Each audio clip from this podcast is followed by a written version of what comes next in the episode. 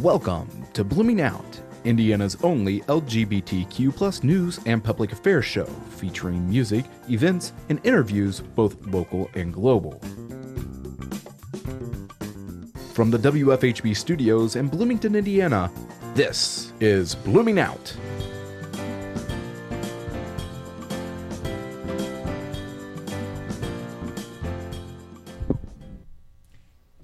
Good evening, everyone, and welcome to Blooming Out. I am Rachel Jones. And I'm Alex Ashkin.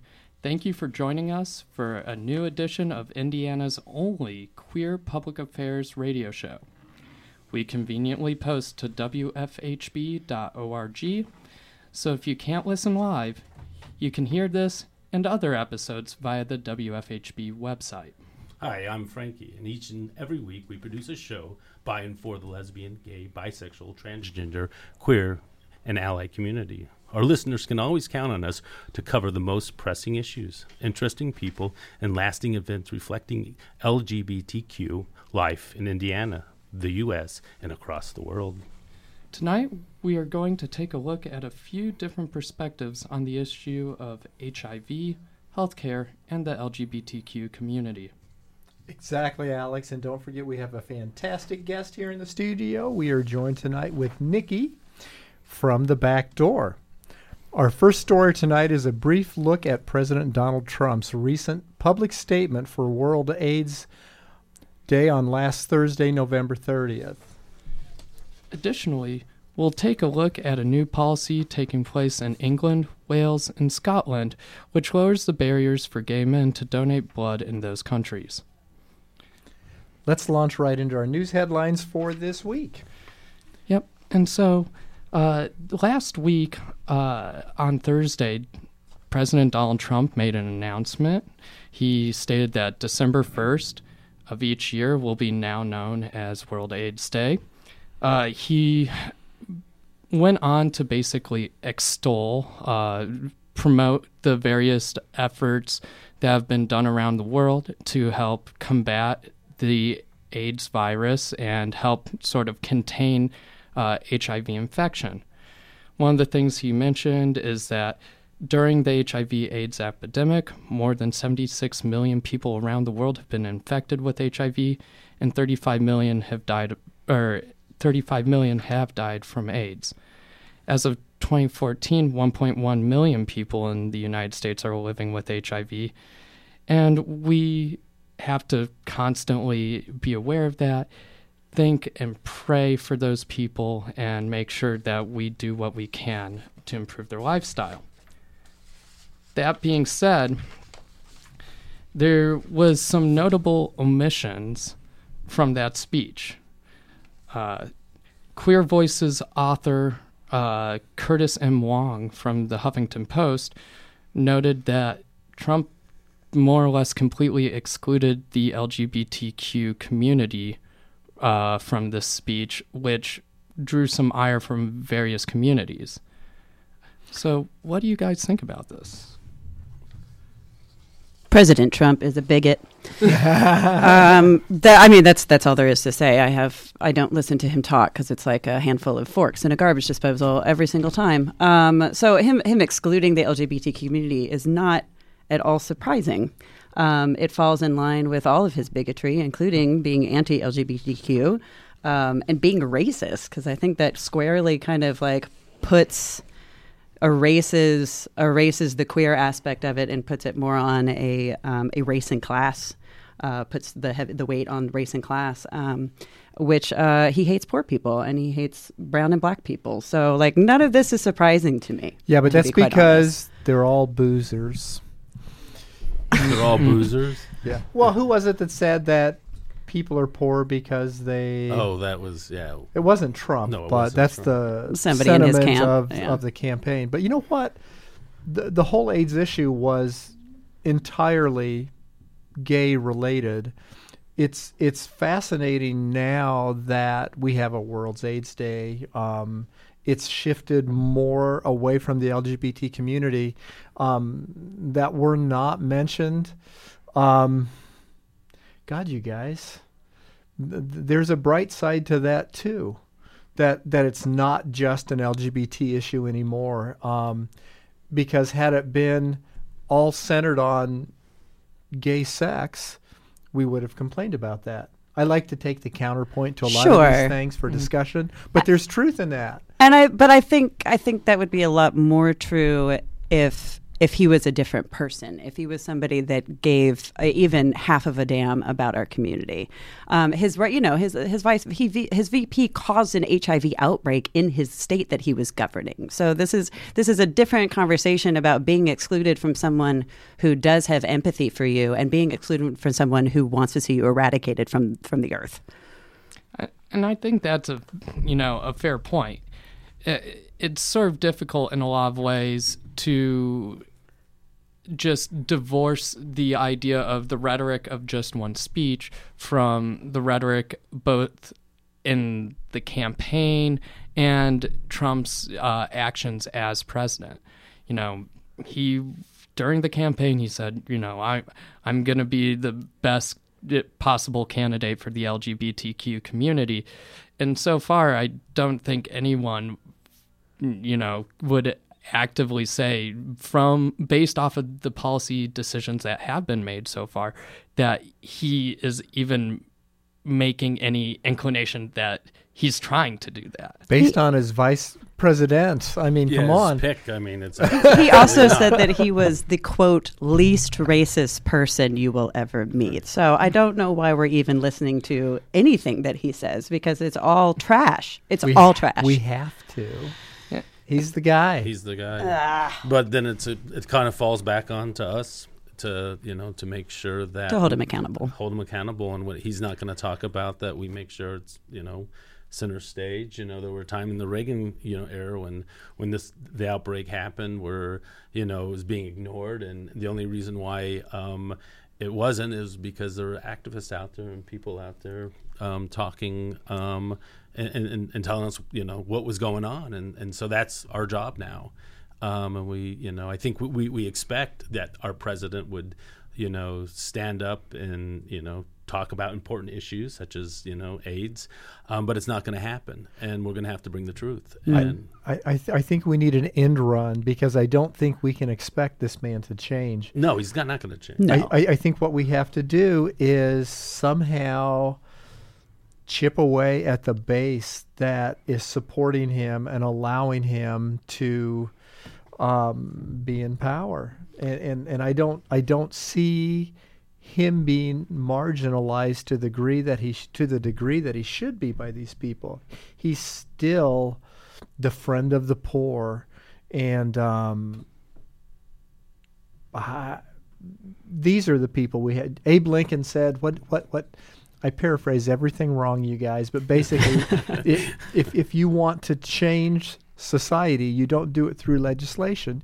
You do it through public sentiment, Exactly. and and we have to change the sentiment somehow. Oh, I can absolutely attest to that, and I think uh, we do live in a town that is is pretty good at it. We have a lot of faults, and it's uh, liberal to a fault. But uh, this is a town that if you build it, they will come, and if you kind of start a movement, if you can if you can maintain it, which is, is the tricky part.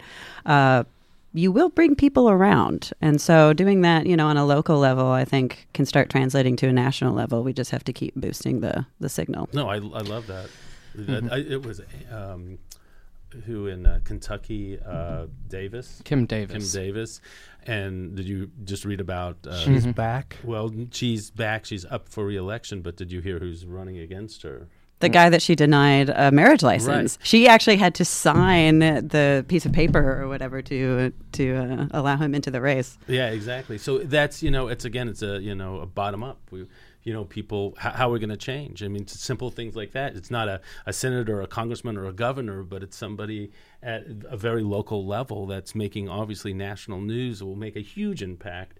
Um, just you know, win or lose, it's the issues are going to be out there, and things like that. Encouraging, you know, this guy was a school teacher. This was the last. He just wanted to get married. He wasn't looking to run for office or anything. But these are the. This is what needs to happen in order for the voices to be heard, for the cho- changes to happen.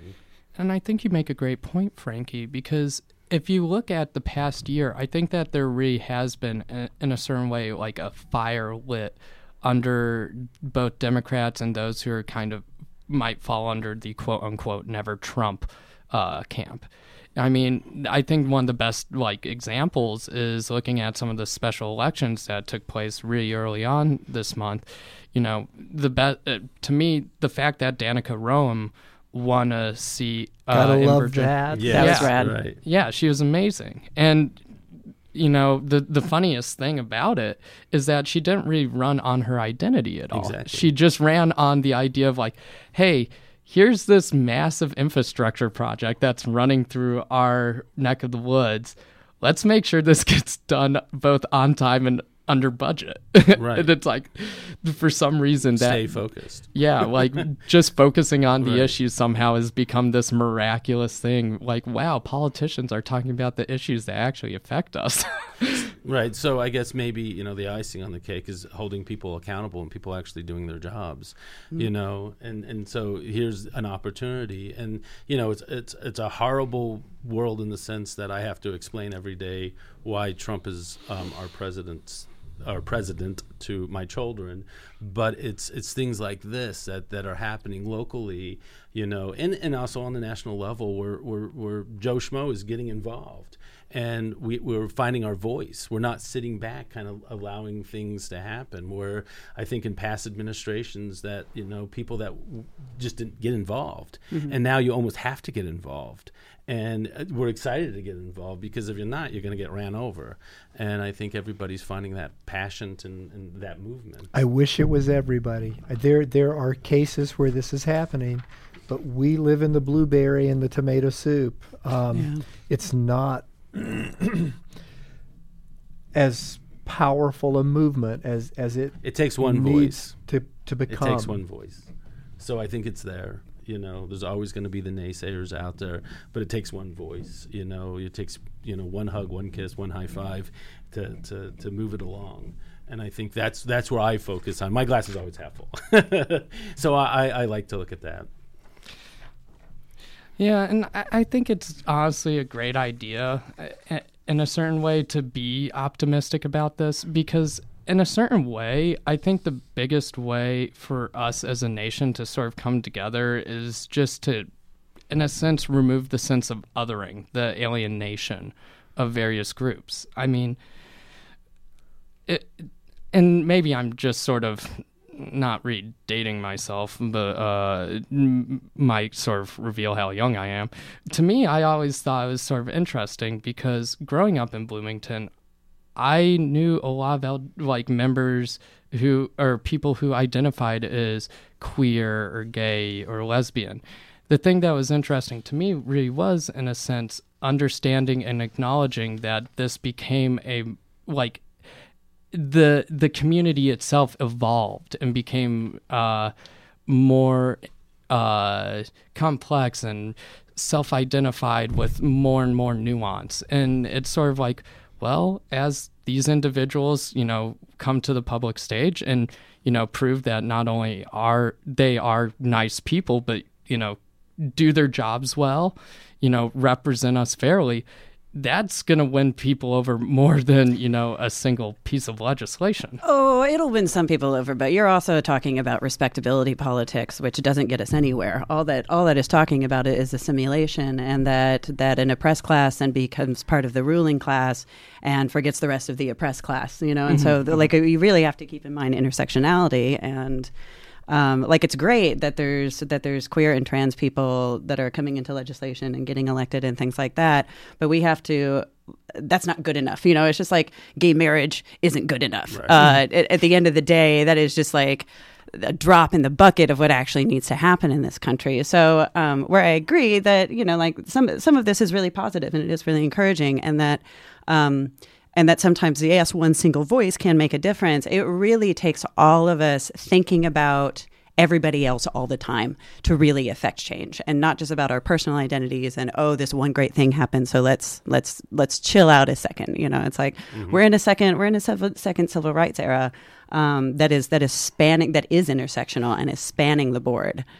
I, I find it so interesting because I, I agree with what you're saying, but I think the common person's feeling was moving more accepting, and I feel we are being fed um, hate. I, I think politically it's being created and it's becoming more divisive because that is what we are being given a diet of. I, I think myself not being passable and going out to places beyond Bloomington, by and large, people are getting better. Hmm. But then I see with the political climate, the screw is being turned and the desire to make a more divisive America is divide and conquer. Well, th- that's our capitalist overlords, and as long as we live in a capitalist imperialist nation, that's not going to change. Uh, that is what our entire nation is founded on: is conquering of the other. Unfortunately, um, and we sometimes find ourselves on one side of the fence and sometimes on the other. And so, until we start really busting this system down completely, we're not going to get anywhere. It's going to get a little bit better, and then it's going to get a whole lot worse. I think again, and and showing the human side, showing the faces of where all those initials are, who these people are.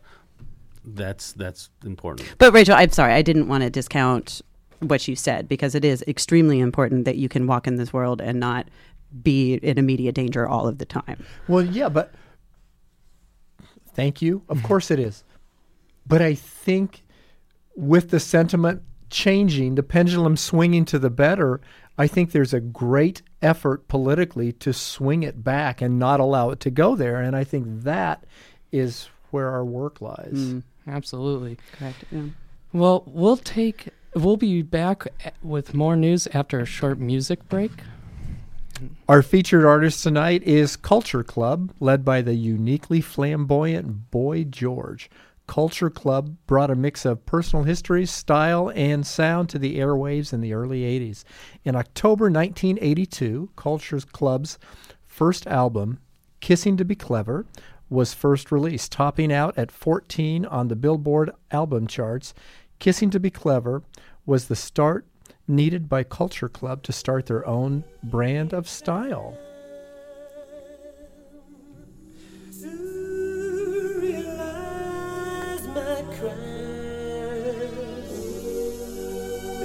Let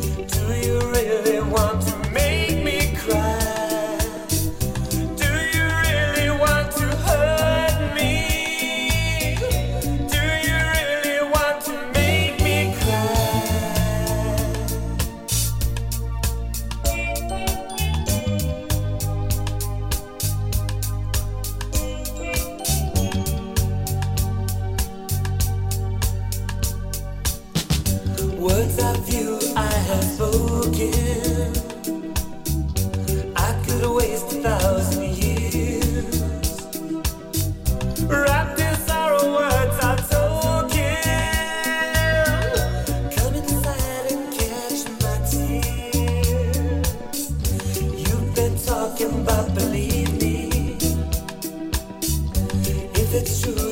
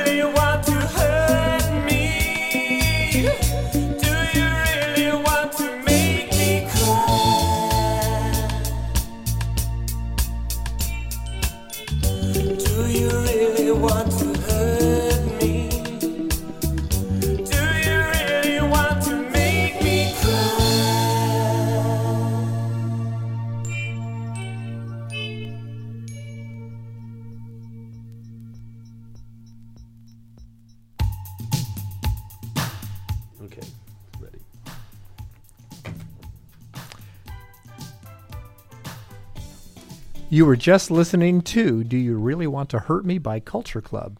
We now turn to our second news story of the evening as we have a brief discussion regarding the recent change in medical policies that, lo- that took place in England, Scotland, and Wales. So this was sort of an interesting thing. I was doing a little bit of research and I came across an article that mentioned, uh, as we said, England, Scotland, Wales are revising a public health policy. Uh, currently, or well, previously, there was a requirement of one year of abstinence for gay men to be able to then go through the process in order to donate blood.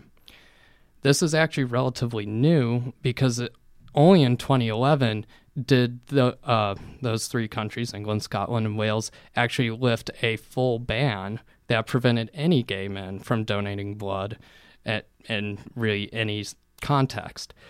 At this point, the new policy requires three months of abstinence before testing and approval, which is sort of an interesting discussion because if we actually look at this these days, uh, there's a lot of like we're we're kind of been focusing around the idea of stigmatization of the LGBTQ community and like where this actually intersects with policy. And at least we can kind of say, well, look at the UK, look at England, Scotland, Wales. They're making some progress. The, it's getting to a point where, at least in a very practical uh, field, we're seeing what looks to be attempts to kind of create equality. And they actually issue some decent uh, sort of logic to it. They said, you know, the three month abstinence uh, requirement is because certain uh, viruses and diseases have a incubation time within an individual, and otherwise, if you were tested sooner, it might not come up. So I think there's sort of this interesting question right now where it is, you know, is this something that we can reasonably see happening in other places? And do we really think, you know, it, does this policy change actually help create a more beneficial or more accepting, you know, culture as a whole? At least with regards to the, you know, individuals interacting with the LGBTQ community. So some countries, um, Argentina, Spain, Portugal, South Africa, and elsewhere, just have a personal assessment that you have to sign. So so England's taking a step in that direction.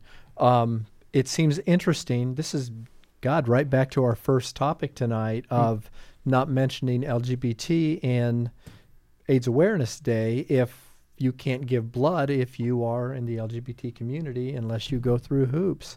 And I guess I'd like to know what the what Spain, Portugal, Argentina, what they are finding with just using the personal assessment. Is it safe? And if so, then maybe we can adopt something like that. Or Britain. Mm-hmm. Not us, obviously. I think there's a lot of interesting issues when we start looking at um, specific populations and public health issues because there are certain unique circumstances sometimes. Um, the the one that always pops into my head, which I do not believe is uh, at all like contagious or can be transmitted, but um, people of African American or African descent have a vastly higher chance of sickle cell anemia. If not, I it might only occur in people with you know African ancestry. So there are at times very real, very practical implications here about okay, well, where is there a line in the sand where it's like we we want to be in, respectful to a group, but we do need to acknowledge that there are some unique circumstances. And I think sometimes, especially people in the US on the right, really do kind of like jump on some of the like some older CDC research and stuff like that that talks about, you know, oh, well, there might be a higher transmission rate of STDs amongst gay men. Ergo, we need to keep, you know, certain policies in place that would, you know, create these additional hoops. Yeah, I think it's really complicated. I don't know enough about that to really speak intelligently to that specifically, but it does remind me of the war on drugs. Is that you you introduce something so. Um, you know, the CIA introduced crack into economically disenfranchised uh, neighborhoods, um, and then they marginalized and criminalized it. Um, same thing happened with AIDS. They knew about AIDS. They knew it was happening. They knew who it was affecting most, and they let it go intentionally for uh, years and years and Right, years. right. And then it was marginalized and in some cases criminalized. Um, so uh, it is. Um, it is against the law to to do certain things if you're HIV positive. So um, uh, yeah, it's hard to say like where where this came from. Uh, how it started was was deeply sig- seated uh, in, in in hate and oppression, um, and so it's hard to kind of come back out of that. That it seems like. Well, they didn't have the. I mean, we've come leaps and bounds as far as testing goes and how they test the blood compared to when it when they you know when H uh, HIV first. Came on the surface and you know it was an epidemic and you know and well, we- it took weeks to get your results Right. back, and now it's instant. Yeah, you know, you you, get be- yeah, five right. minutes and you're done. So it's, but you know, it's and it, it, it's. You, I haven't read, you know, a. Um, I haven't given my blood for a long time, but I think it's men who have sex with men. I think it's usually, and, and then it's it's kind of an honesty, and, and I always like, well, you know, the guy next to me. How do I know that, and how do they know that he's heterosexual and that's all he's having sex with, or he's not an IV drug user, or what it, you know, and, and you know, from again, I'm, I'm like like you, I haven't, uh, d- you know, I'm not that educated on on this topic at this point, but it's you know, kind of, you know, it's just common sense when it comes down to it. And and again, I, I remember reading something about you know um, donating blood and. Um, you know the, the the the the person the laboratory was talking about just how you know the checks and balances you know are are are really it's, it's, this is 1980 stuff that we're looking at. This is in 2017 and and it shouldn't be an issue at this point. Um, Absolutely. and yeah, and I think you know people are, are afraid of the boogeyman, and they want to point it out. Yeah, I think that's a great point, Frankie. I, I definitely think we can modernize. But we're going to have to put this discussion on hold for a moment as we discuss upcoming events and weather at the top of the hour. This is listener supported WFHB, Bloomington, Bedford, Ellettsville, and Nashville, community radio for South Central Indiana, and online at WFHB.org. Right now, it's 26 degrees Fahrenheit in Bloomington. Tonight, the low will be around 15. Tomorrow, a high of 34 degrees with a low of 24 Friday night. And on Saturday, a 50% chance of snow with a high of 33. Bloomington Pride Film Festival is coming up, exploring the lives and experiences of the LGBTQ community through feature length and short films, live performances that advocate community wide attitudes of awareness, acceptance, and appreciation of diversity. The 2018 Bloomington Pride Film Festival will be held from Thursday, January 25th to Saturday, the 27th at the Buskirk Chumley Theater. Check bloomingtonpride.org backslash events for more details. The Gay, Lesbian, Bisexual, and Transgender Alumni Association is having their 10th annual celebration weekend in conjunction with the film festival. There will be two events as part of the celebration weekend. On Friday, the 26th, January 26th, in the Tudor Room in the IMU from 4 to 6 p.m., will include the GLBTAA scholarship presentations and the Distinguished Alumni Award. And on Saturday, January 27th, the evening reception will also be from 4 to 6 p.m., and it's an annual fundraiser with a silent auction benefiting the scholarship program. Now back to Blooming Out here on WFHB. Welcome back to Blooming Out. We are now going to shift gears as we move into our interview with Bloomington entrepreneur and local LGBT community staple. Okay, I'm going to change this sometime. It goes from GLBT to LBGT uh, to our local TGBLQ. There you go, Mama. Yeah. Uh, Nicci, um, owner of the Back Door. Thanks for having Nicci. me. Hi, Yeah. hi. Thanks. Yeah, great to have you on. How are you doing today? um, you know, the world's on fire and everything is terrible, but uh, here we are in good community, so that's that's Mhm. nice. So I guess you know, let's start off with the, our softball question. So, as a co-owner of the back door, what is your vision of, or like your idealized version of how the bar interacts with the LGBTQ community now and ideally in the future? Do you want my official agenda or my secret agenda? Your secret. my secret gay agenda, my secret queer agenda is very queer. Um, uh, it is to to uh, encourage uh, radicalization in in some sort of way, uh, and everyone's really afraid of that word, um, but it's necessary. Uh, we are.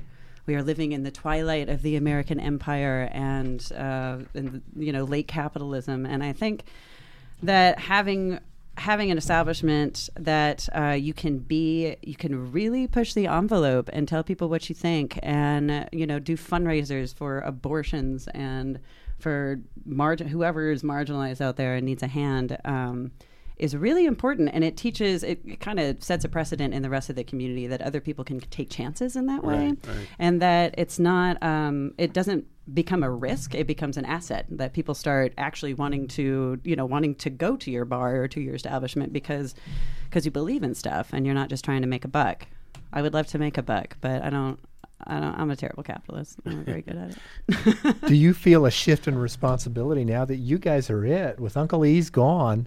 Um, Yeah, it's terrible. It is the back door. It is. Um, Thank you, by the way, for being there. Oh no, no problem. You know, and it's it's a real shame. It's actually really sad that that Uncle E's um, closed, and you know, it, it, uh, really only a small part of, of them closing was us. Um, I think I think we were just kind of the nail in the coffin, and Location also, is what yeah. closed I mean, Uncle E's location, and I think the owners were just kind of tired, and I get it. Like it's exhausting.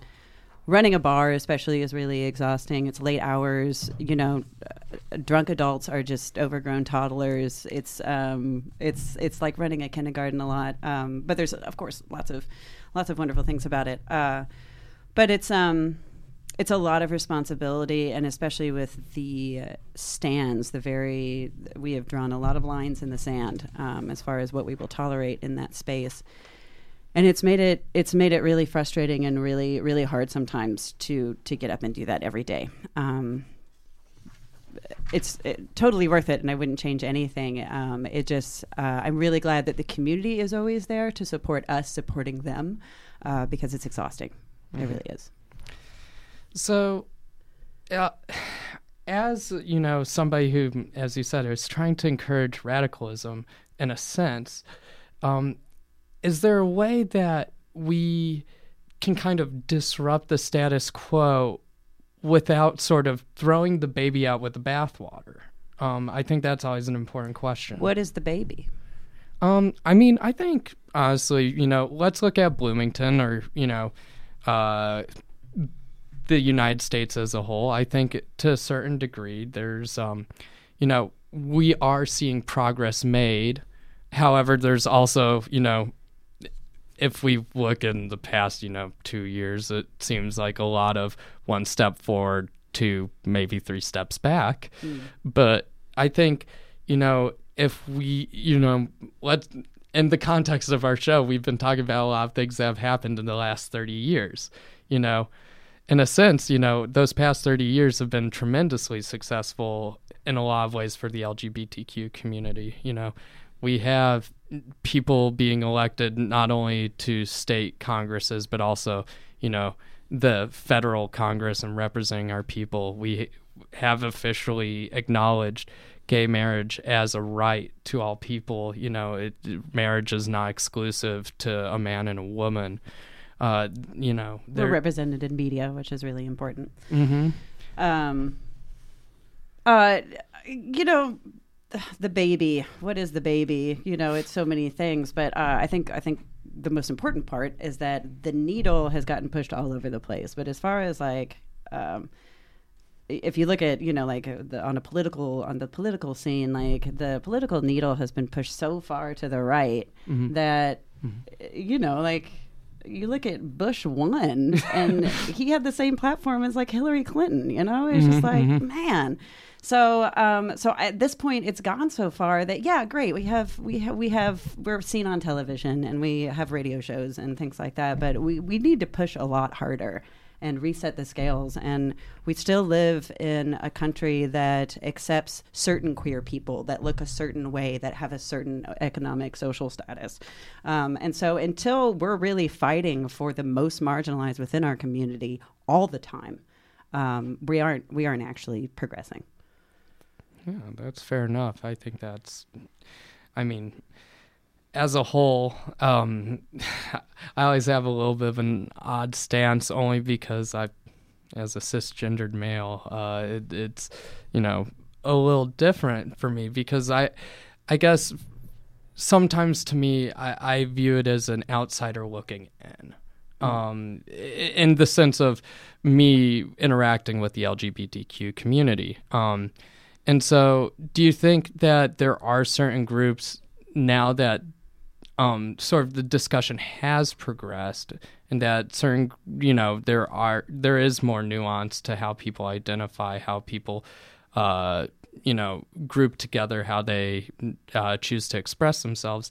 Do you think that, in a sense, there might have been new problems uncovered as or like new issues arose as these new groups sort of began to identify themselves and say like hey we we want the same recognition or we want to be recognized for who we are as well simply than just being lumped under the sort of like LGBTQ or queer umbrella in a sense Yeah, I mean, people are finding new ways to self-identify all the time, and that's why, like, speaking to younger, the younger generation, and like kids in kids in high school and in their in their undergrad years is really important because I mean, they, those have always been the folks. If we look through history, that have really been really been pushing social issues and really opening our eyes. Like, regardless of what we think of young people, like they are the ones that like have have the most relevant, I think, social voice. Like, they're mm-hmm. really they're really pushing it. And so um, I think what we're seeing now is that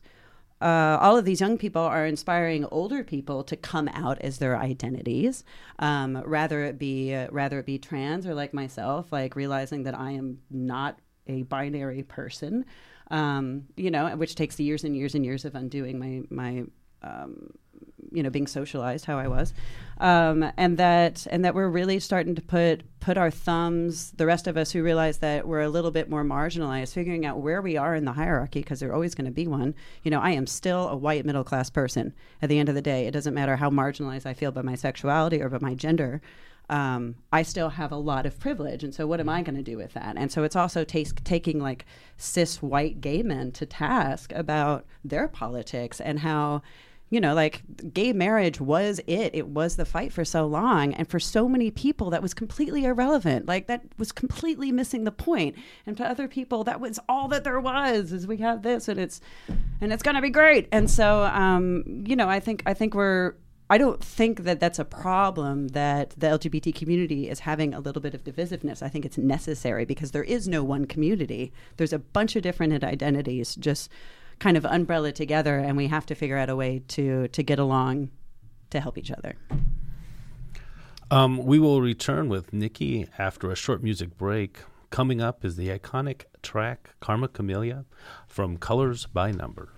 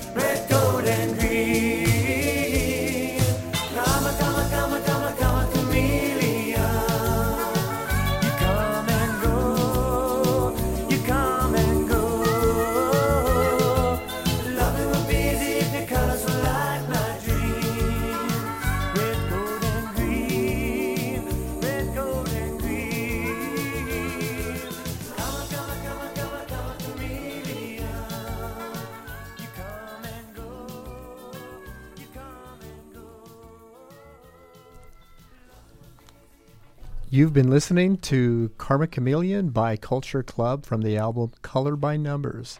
Let's return to our discussion with local entrepreneur and activist and all around awesome person, Nicci. Go on. I Yeah. could. Awesome. and witty and got a great laugh. Guys, wow, I'm going to come back every week. This is awesome. So I think we had an interesting discussion over the break, which is um, sometimes people in Bloomington really don't know what to expect when they come to the back door. Like, is is there some sort of specific feel or environment or you know that like first impression that you're really aiming for here? Uh, no, not really. I just want everybody to be a cool dude, be a cool babe, and uh, come in and have a good time and not screw around with somebody else or their night. Um, I was really.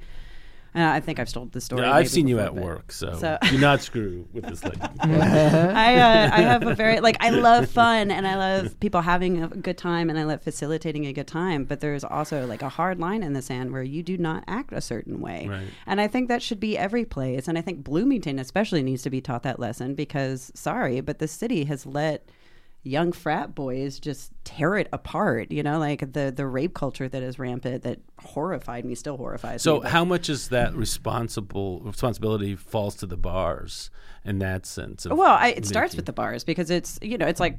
Uh, it, it starts on what you allow to happen in your space. So, um, first, the bar owner has to be aware that there's a problem.